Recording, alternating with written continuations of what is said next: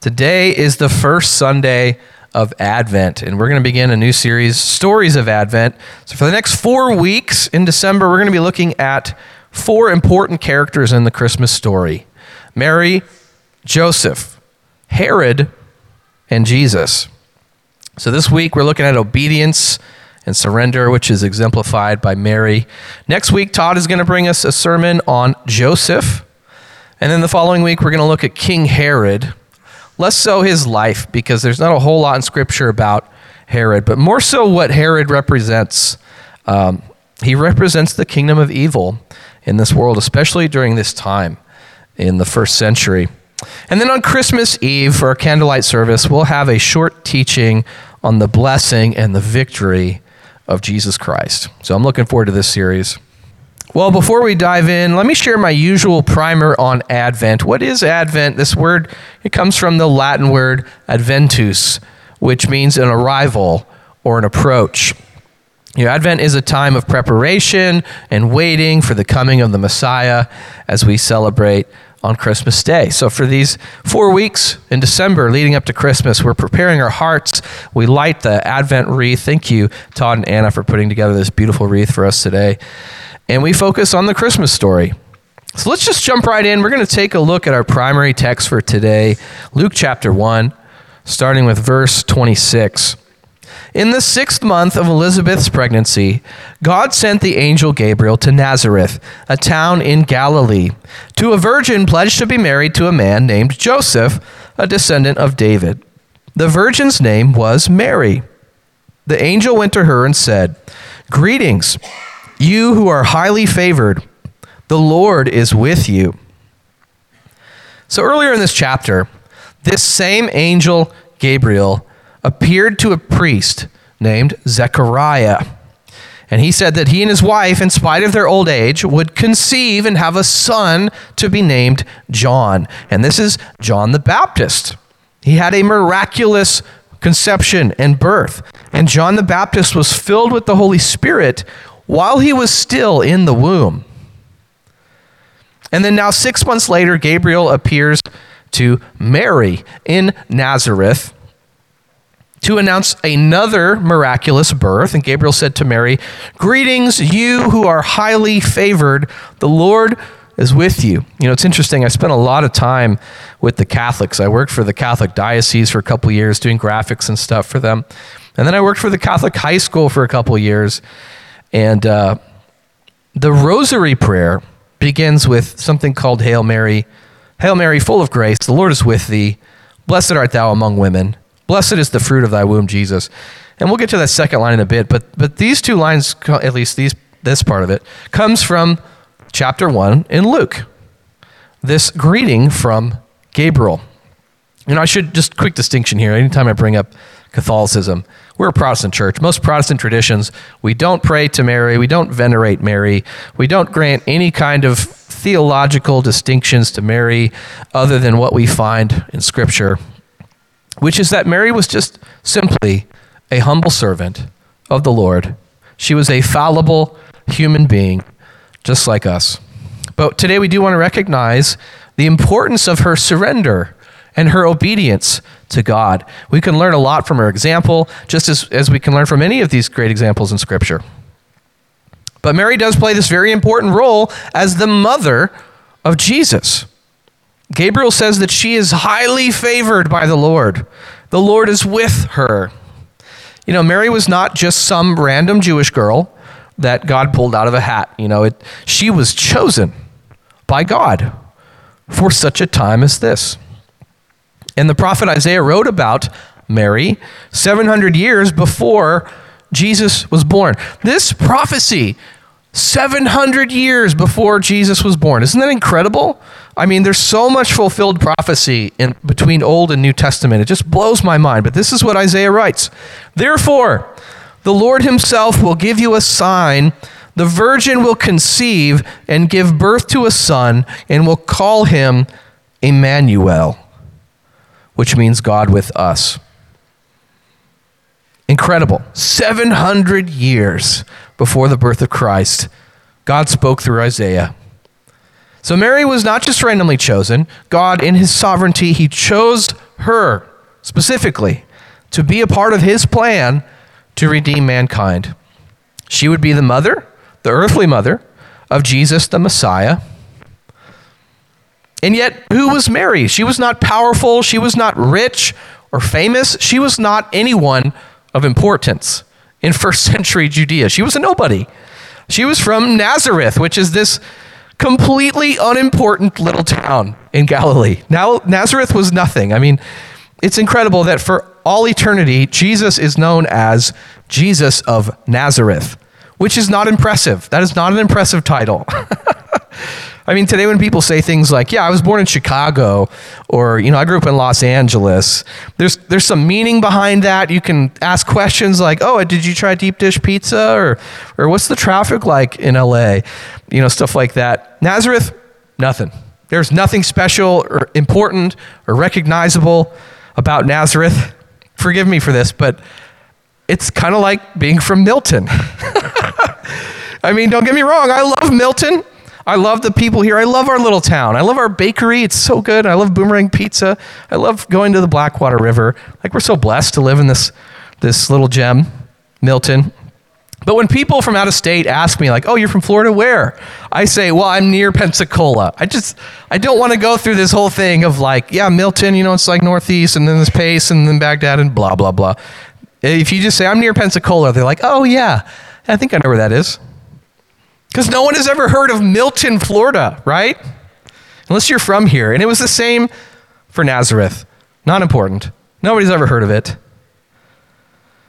In the Gospel of John, Jesus calls Philip to be his disciple, and then Philip goes and finds his friend Nathaniel, invites him to follow Jesus too, and Philip says, hey, bro, paraphrasing here, bro, we found the one that Moses and the prophets wrote about, Jesus of Nazareth. Some of you are like, what translation is that? So Philip says, we found him. We found this guy, Jesus of Nazareth. And then Nathaniel says, Nazareth? Can anything good come from Nazareth? That's what he says in the Gospel of John. You know, it's kind of like learning about where Bubba Watson came from. Anybody know Bubba Watson, professional golfer? He grew up in Baghdad, just south of Milton. I mean, it basically is Milton, right? It kind of gets swallowed up in Milton. That's right. Baghdad, population 1,500. And Bubba has won the green jacket at the Masters twice. He is one of the best golfers to ever play. At one point, he was ranked second in the world. Very impressive. And he's from this place that nobody knows about. I mean, we just drive through Baghdad to get to Highway 10, right? Like, oh, that's nice. Okay, goodbye, Baghdad. So that's what it was like for Mary and Joseph and Jesus from Nazareth. Can anything good come out of Nazareth? Apparently, yes. The Savior of the world was raised in Nazareth. So Mary was no one special, but she was called by God, and because of her obedience, she played an important role, something very special. The redemption of mankind. She played her part well. And the name Mary is actually the Greek form of a Hebrew name, Miriam, the sister of Moses. And this can have many different meanings. One of the meanings is exalted one, which I think is very fitting. Mary, the mother of the Messiah. Let's continue reading from our passage in verse 29. Mary was greatly troubled at his words and wondered what kind of greeting this might be. But the angel said to her, do not be afraid, Mary. You have found favor with God. You will conceive and give birth to a son, and you are to call him Jesus. He will be great and will be called the Son of the Most High. The Lord God will give him the throne of his father David, and he will reign over Jacob's descendants forever. His kingdom will never end. There is a lot of important information from this message, from Gabriel. Mary's going to conceive and give birth to Jesus, her son, Joseph's son, also God's son, Son of the Most High. He will be great. His kingdom will never end. And so Mary responds with a very fair question. She says, how will this be? Mary asked the angel, since I am a virgin. You know, it's difficult to imagine what Mary must have felt like in that moment. Like, what? I'm going to conceive? Gabriel, I'm betrothed, but I'm not married. I'm a virgin. This is really inconvenient timing, Gabriel. This is going to look really bad for me. I mean, what's Joseph going to think? What are all my friends and family going to think? Everyone in Nazareth, I'm going to be a pariah. What's going to happen to my marriage? I mean, I would have understood any of those thoughts flying through her mind. Obviously, we're just speculating today, but the angel responds, "The Holy Spirit will come upon you, and the power of the Most High will overshadow you. So the Holy One to be born will be called the Son of God. Even Elizabeth, your relative, is going to have a child in her old age, and she who is said to be unable to conceive is in her 6th month. For no word from God will ever fail." Amen. The Holy Spirit is going to bring about this miracle. Jesus will be holy, set apart. He will be the Son of God. And then Gabriel reminds her, like, your relative, Elizabeth, who became pregnant miraculously in her old age.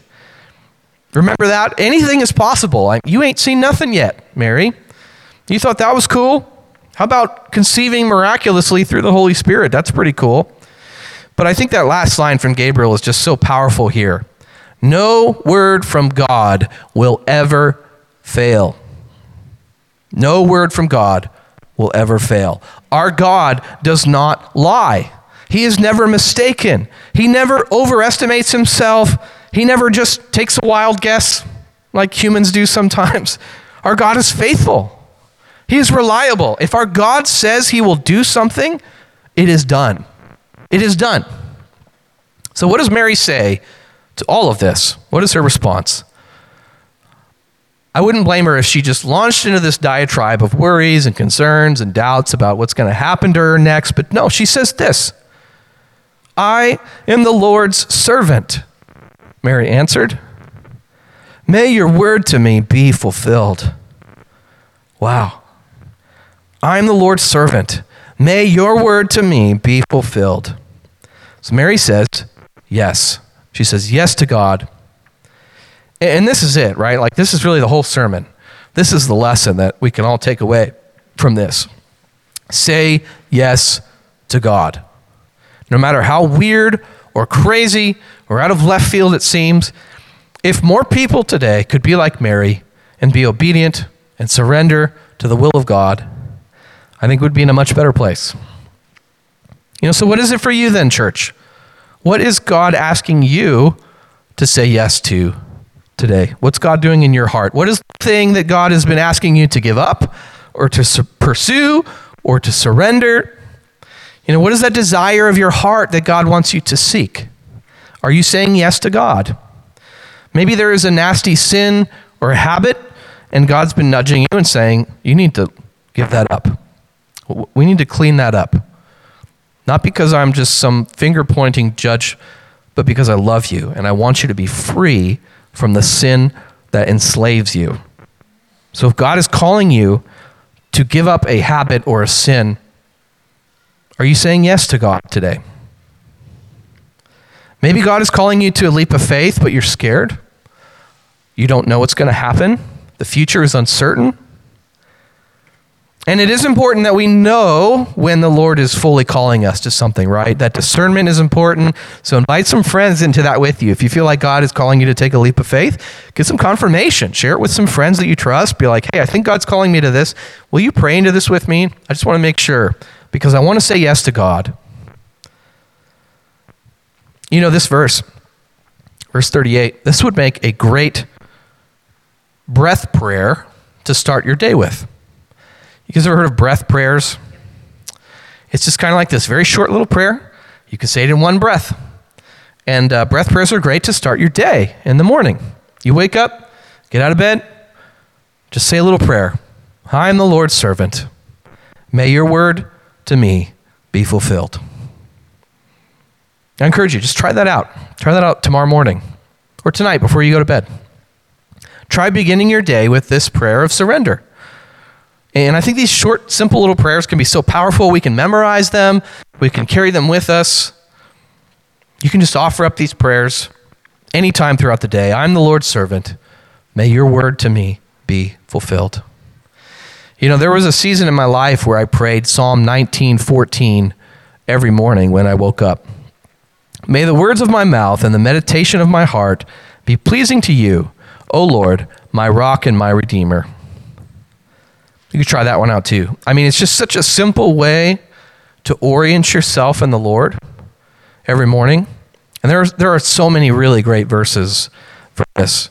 You know, like really any verse that helps you get right with God in the morning. Say that little prayer. In the Gospel of Matthew, we learn that an angel appears to Joseph as well. We're going to learn more about Joseph's story next week. Looking forward to Todd's teaching.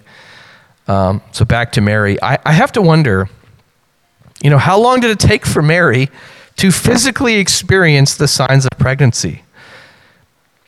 Was it that night after Gabriel left? Did she get morning sickness? I mean, Scripture doesn't tell us these things. I have to wonder, you know, is Mary like about to Ralph? I'm the Lord's servant. May your word to me be fulfilled. I mean, being pregnant can be very unpleasant, right? Ladies who have been pregnant. What kind of cravings did Mary get when she was carrying the Messiah? You know how if you have multiple children, sometimes your cravings are different depending on the kid. I know with Zoe, Biz craved a lot of Chick-fil-A, pumpkin pie. I can't remember what she craved with ZJ. It was very different, though. You know, maybe Mary was just going to town on the Ezekiel bread. Dang girl, ease up. Eating us out of house and home. You know, it's always exciting to be around a pregnant mom when the baby starts kicking, right? The baby's kicking. Come feel my belly. Anybody do that? Yeah. You know, but Mary's pregnancy trumps all other pregnancies because she could say, Jesus, the Messiah, the Holy One of Yahweh is kicking. Come feel my belly. I mean, that's really impressive, right? I mean, she could just pull out all the fancy names. The King of Kings, Lord of Lords, Wonderful Counselor, Almighty God, Prince of Peace, Alpha and Omega, Rose of Sharon, Author and Finisher of our faith, Good Shepherd, Lamb of God, Chief Cornerstone, Bright Morning Star, Fountain of Living Waters, the Way, the Truth, the Life is kicking in my belly. Oh, you know, by the way, never just reach out and touch a pregnant woman's belly. Don't do that. If your family or a very close friend, you can ask, oh, is the baby kicking? Do you mind if I feel? You can ask. And they may just be like, no thanks, don't touch me. It's just very weird to just reach out and touch a random lady's pregnant belly without permission. Just, you know, just a heads up. Not speaking from permission, but yeah. Yep. Is it kicking? I don't know you. Don't touch my belly, please. So later, Mary visits her relative, Elizabeth, who is pregnant with John the Baptist, and she is late stage pregnancy. You know, in some translations, Elizabeth is referred to as Mary's cousin, but Elizabeth is actually Mary's aunt. So some translations have fixed that and say relative instead of cousin. So Mary visits Elizabeth. She enters their home, says hello, and we read this in verse 41. When Elizabeth heard Mary's greeting, the baby leaped in her womb, and Elizabeth was filled with the Holy Spirit. In a loud voice, she exclaimed, "Blessed are you among women, and blessed is the child you will bear. But why am I so favored that the mother of my Lord should come to see me? As soon as the sound of your greeting reached my ears, the baby in my womb leaped for joy. Blessed is she who has believed that the Lord would fulfill his promises to her." Wow. So Mary and Elizabeth kind of have this special bond. They both have miraculous pregnancies. Very cool, incredible circumstances. Both of their sons had a special calling from the Lord. I mean, John the Baptist was filled with the Holy Spirit in the womb. He would be the prophet that would prepare the way for Jesus. And he had this message of repentance. And even in the womb, I mean, John was doing backflips in there when the Son of God approached. Also, still in the womb. I mean, just such a incredible. Elizabeth was filled with the Holy Spirit, and she just gives this prophetic utterance. I have to imagine the scene that it just kind of burst out of her, that the Holy Spirit just came powerfully on her and blah. Blessed are you, Mary. Blessed is the child you will bear. She was blessed for her obedience. She was blessed for her surrender. She was blessed for her faith. Mary believed. And Mary was blessed because she had the honor of carrying and giving birth to the Messiah, the Savior of the world. And yes, Mary was indeed blessed, but let's also remember that there was great sacrifice required in being the mother of the Son of God. Mary had to watch Jesus be tortured and crucified. And, I've only been a parent for 6 years. It has awakened something in me, the Papa Bear. There is nothing I dislike more in this world than seeing my children suffer.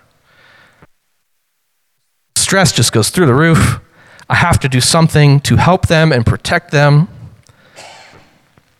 Mary had to watch her son be tortured and crucified. She watched him die. Mary also experienced great joy when she saw Jesus alive again, resurrected after the third day. Did Mary ever wonder if Jesus would take a wife, if he would have children? Would Mary ever get to hold a grandchild from Jesus, born of the Messiah? Would she get to watch Jesus grow older?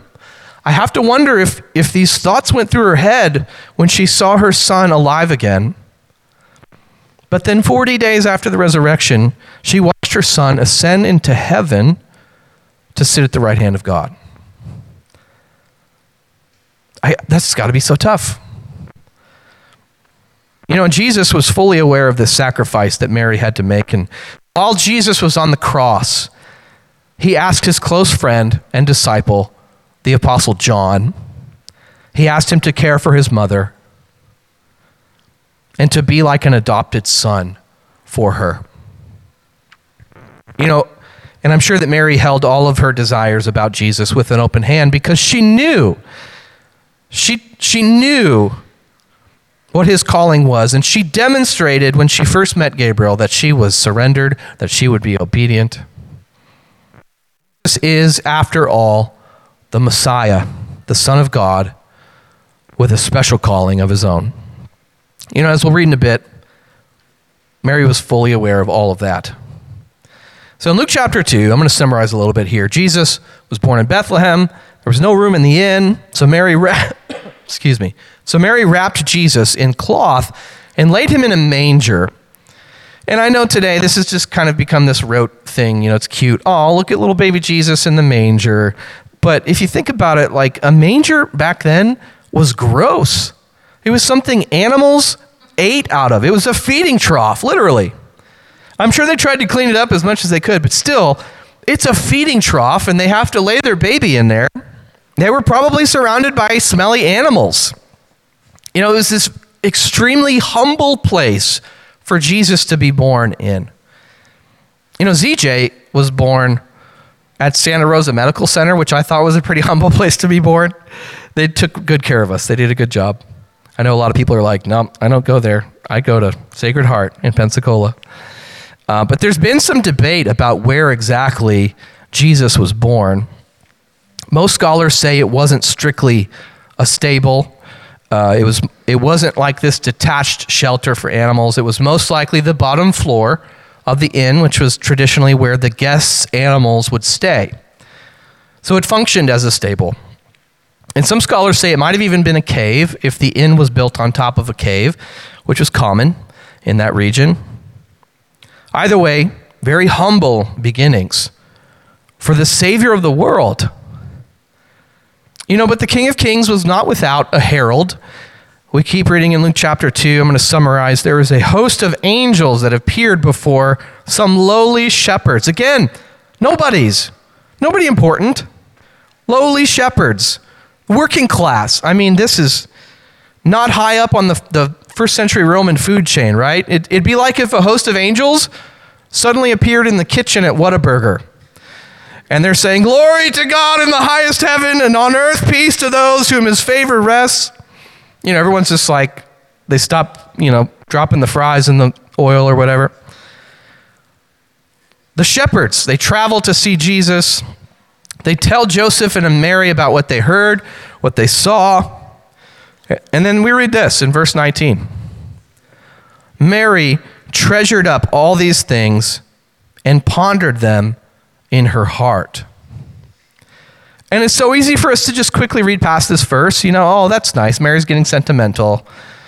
But I think there's something more going on here.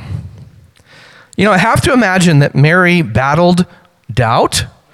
I mean, she was the mother of the Messiah. Of course, the enemy is going to target her and attack her as much as possible. They're going to try and fill her with doubt and worry. You know, what if she just dreamed up all of this? What if my baby isn't the Messiah? What if I sin and God gets mad at me and changes his mind and takes Jesus away from me? You know, I can't imagine the kinds of lies the enemy might try to feed her. And that just makes the words of Gabriel even more potent. No word from God will ever fail. No word from God will ever fail. And so Mary received this powerful promise during her meeting with Gabriel. She received confirmation from her relative Elizabeth, who prophetically declared, "Blessed are you among women. Blessed is the fruit of your womb." And then a long 9 months after that, until Jesus was born, did she have doubts? Did she struggle? Did the enemy try to attack her with lies? You know, what kind of king is born in a filthy stable? Was she having doubts as she was resting Jesus in a manger? Was the enemy trying to say, this isn't the Son of God? The Son of God wouldn't be born like this. But then the shepherds show up and they told them about the host of angels. And it was yet another confirmation from the Lord. This is Jesus. This is Emmanuel, the Son of God. And so Mary treasured up all these things and pondered them in her heart. And this is important. This is crucial because there were going to be many more challenges ahead for Mary and Joseph, right? And we humans, we are such forgetful creatures. I mean, God can speak so clearly to us in a moment, and then an hour later, we've taken our eyes off him and we're falling in the water just like Peter. We forget. We're such forgetful creatures. It can be so helpful to write down the things that God reveals to you in a journal. Write down the things that God has done for you, the way he has come through, the way he has provided for you. Whenever the hard times come, and they will come, right? Hard times inevitably come. We shouldn't be surprised anymore. It's always disappointing. It's like, oh, but we shouldn't be surprised. We shouldn't say, why me, God? I mean, the rain falls on everyone, right? Hard times will come, and it's good for us to remember all the ways that God has been faithful to us, or the words that he has clearly spoken to us. We need to write those down so we can go back and remember. Remember what Gabriel said. Remember what Elizabeth said. Remember that the angel appeared to Joseph. Remember that the angels appeared to the shepherds. Mary had to hold on to these things for the next 30 years as she watched her son go through some horrible things. It's important for us to remember that God is good, that he has provided a way, that he is with us, that he is making a way for us. Amen. No word from God will ever fail. Let's stand and pray together.